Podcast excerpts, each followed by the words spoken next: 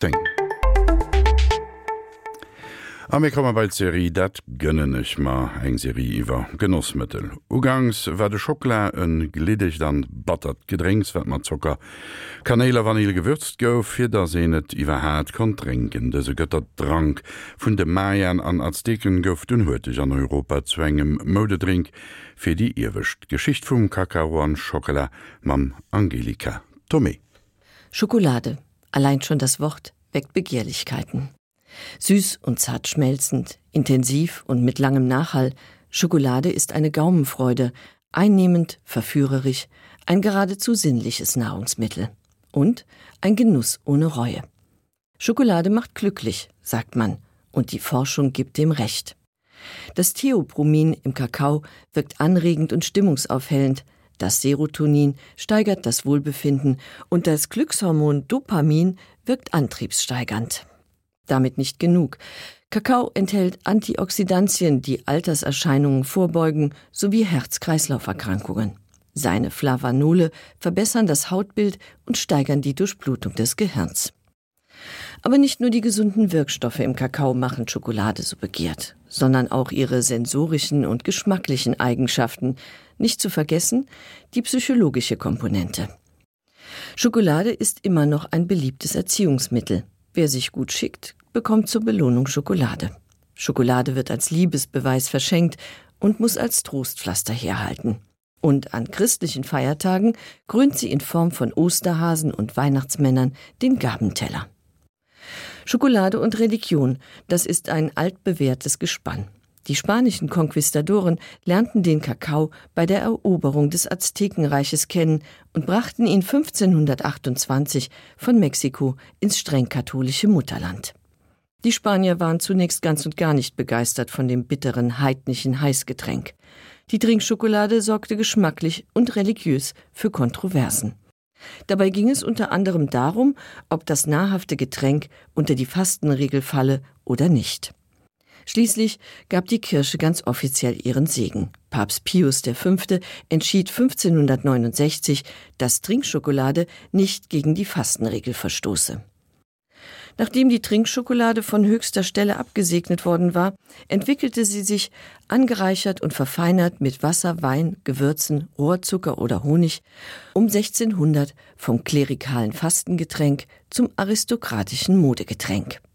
Der Handel und der Konsum von Kakao blieben zunächst auf Spanien und seine Besitzungen in Italien und den Niederlanden beschränkt. Bis 1728 kontrollierten die Spanier den Handel, dann übernahmen die Niederländer das Monopol. Dass die Spanier überhaupt Kakao anbauten, damit hat es eine ganz besondere Bewandtnis. Die Kakaobohnen waren ursprünglich gar nicht für den Export bestimmt, sondern als Zahlungsmittel vor Ort. Denn in der Heimat des Kakaos wurden Kakaobohnen nicht nur für die Zubereitung von Trinkschokolade benutzt, sondern auch als Opfergaben und als Geldersatz. In Mexiko wuchs das Geld quasi auf den Bäumen. Ein Kaninchen kostete zehn Kakaobohnen, ein Sklave 100. Als die Nachfrage nach Kakao ab Mitte des 17. Jahrhunderts stieg, setzten die Kolonialherren afrikanische statt einheimische Sklaven auf den Plantagen ein. Der Kakaobaum, den der Botaniker Linné Theoproma Speise der Götter taufte, ist ein anspruchsvolles Pflänzchen. Er liebt es warm und feucht, aber schattig, wächst nur in Mischkulturen und eignet sich nur in bestimmten Zonen der Tropen zum Anbau. Der immergrüne Baum trägt ganzjährig Blüten und Früchte. In den gurkenförmigen Früchten reifen 20 bis 40 Samenkerne heran. Nach der Ernte lässt man die Samen kurz gären. Dabei entwickeln die Kakaobohnen ihre Aromastoffe, aus denen beim Trocknen und Rüsten das typische Kakaoaroma entsteht. Die getrockneten Früchte wurden von den Spaniern zunächst nur ins Mutterland verschifft, von wo die Trinkschokolade dann ihren Siegeszug nach Frankreich antrat. Anna von Österreich, die am spanischen Hof aufwuchs, führte die Trinkschokolade nach ihrer Vermählung mit Ludwig dem 13. am französischen Hof ein. Das neue Heißgetränk findet großen Anklang in Versailles, avanciert zum Statussymbol und entwickelt sich im 17. und 18. Jahrhundert zum Modegetränk der europäischen Aristokratie. Als der Schweizer Maler Jean-Étienne Lyotard sich 1744 auf Einladung der österreichischen Kaiserin und Schokoladenliebhaberin Maria Theresia in Wien aufhielt, porträtierte er das Schokoladenmädchen. Das Gemälde zeigt ein Stubenmädchen, das auf einem Tablett ein Glas Wasser und eine Tasse Schokolade trägt. Die Tasse steht auf einem Unterteller mit einer hohen Halterung. Drembleuse nannte man diese spezielle Schokoladentassenkonstruktion, die sicherstellen sollte, dass von dem kostbaren Getränk auch ja nichts verschüttet wurde. Das konnte nur allzu leicht geschehen, denn die teure Schokolade wurde von der feinen Gesellschaft vorzugsweise morgens im wackeligen Bett getrunken. Zu dem Geschirr, das eigens für den Schokoladengenuss entworfen wurde, gehört auch die Kakaokadde, die Chocolatière.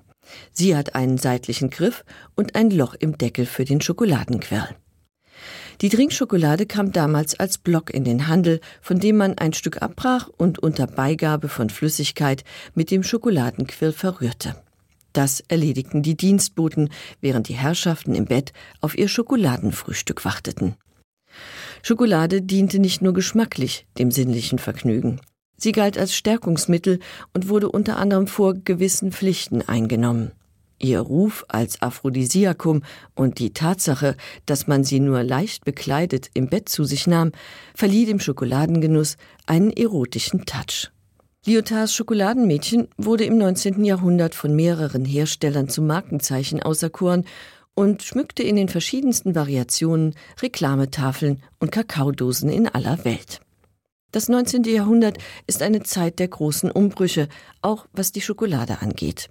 Zunächst einmal ändern sich die Begriffe. Als Kakao bezeichnete man bis dato nur die Pflanze und ihre Samen. Schokolade, so nannte man die Trinkschokolade, die von Apothekern und Spezereien en bloc angeboten wurde. Dieser Kakaoblock, den man nach dem Rösten und Mahlen aus den Kakaobohnen presste, wurde nur selten im Rohzustand konsumiert, da er äußerst bitter, sehr fetthaltig und schwer verdaulich war. 1828 entwickelte der Holländer von Hauten ein Verfahren, um den Kakao zu entfetten. Durch die Entfettung gewinnt er eine Kakaomasse, die er zu einem leicht löslichen Pulver weiterverarbeitet, das von nun an unter dem Namen Kakao die Trinkschokolade ersetzt. Die Kakaobutter, die als Abfall bei dem Verfahren übrig blieb, dient zwei Jahrzehnte später als Grundlage für ein vollkommen neues Produkt, die Essschokolade. Diese Innovationen und der Zucker, der dem Kakao seine natürliche Bitterkeit nimmt und inzwischen günstig zu haben ist, verleihen dem Gewerbe Flügel. Die Kakao- und Schokoladenfabriken schießen wie Pilze aus dem Boden. Die erste Milchschokolade kommt auf den Markt und Rudolf Lind erfindet 1779 das Konchieren, das der Schokolade ihren Schmelz verleiht. Nun ist der Weg frei für die Schokolade als Konsumartikel. Der gefüllte Schokoriegel, die Praline, die Mozartkugel, Katzenzungen, Trüffel, Kuvertüre, der bittere Kakao eröffnet im Verein mit dem Zucker die Tür zu einer riesigen Palette von süßen Verführungen. Die Schokoladen- und Kakaospezialitäten halten Einzug in den Einzelhandel, in Warenhäuser und Ladenketten. Ab 1887 gibt es in Deutschland sogar Schokolade aus dem Automaten. Das sah die Kirche gar nicht gern. Sie fürchtete, die Gläubigen könnten in der Fastenzeit durch die Automaten zum Verzehr von Essschokolade verführt werden. Denn die fiel, im Gegensatz zur Trinkschokolade, unter die Fastenregel. Zunächst einmal verführt der lösliche Kakao und die Schokolade die sozialen Schichten, die bisher vom Konsum des teuren Luxusprodukts ausgeschlossen waren. Erst das Großbürgertum, dann das gehobene und mittlere Bürgertum und immer so weiter, bis sie um 1920 zur Alltagsernährung gehören. Die heiße Schokolade, das einstige Herrengetränk, entwickelt sich zu einem Getränk für Frauen und Kinder. Die neuen Herren kehren den Kakaoprodukten den Rücken, so wie sie alles ablehnen, was aristokratischen Ursprungs ist, ganz einfach, weil sie sich von Prunk und Pomp und dem süßen Nichtstun abgrenzen wollen. Außerdem gelten Kakaoprodukte nach wie vor als Kräftigungsmittel, also genau das Richtige für das schwache Geschlecht, kleine Kinder, alte und Kranke. Und für Soldaten. Schokolade gilt als ideale Wegzehrung. 1899 ziehen die englischen Soldaten mit Schokolade im Gepäck in den Burenkrieg. Im Ersten Weltkrieg gehört Schokolade zur Verpflegung englischer und amerikanischer Truppen. Nach dem Zweiten Weltkrieg verschenkten die amerikanischen Soldaten Schokolade an Kinder. ein Zeichen des guten Willens, das mit Begeisterung entgegengenommen wurde. Doch nicht nur zum direkten Verzehr. Auf dem Schwarzmarkt ist Schokolade eine begehrte Tauschware. Der Schwarzhandel mit Schokolade hat eine lange Tradition. Schon zu Zeiten des spanischen Handelsmonopols schmuggelten die Niederländer Kakaobohnen aus den amerikanischen Kolonien nach Europa. Der Kakaoanbau hat sich seither von Zentralamerika nach Westafrika verlagert, aber auch in Asien wird heute Kakao angepflanzt. Nicht nur auf großen Plantagen, sondern auch in Kleinbetrieben. Die Bedingungen, unter denen viele Plantagenarbeiter in der dritten Welt leben und arbeiten, sind nicht viel besser als zur Zeit der spanischen Kolonialisten in der damals noch neuen Welt. Kinderarbeit und Sklaverei sind nur zwei Stichworte aus dem Katalog der Ausbeutung. Fairtrade-Organisationen haben der wirtschaftlichen Ausbeutung der Kakaobauern inzwischen den Kampf angesagt. Die vergleichsweise teure, fair gehandelte Schokolade kann zwar das Gewissen der Verbraucher beruhigen, doch das Gros der Konsumenten nicht überzeugen.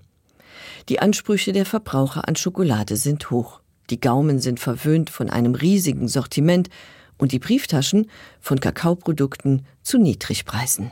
An dat wat Angelika Tomé mat der Geschicht vum Kakao an Schokeller.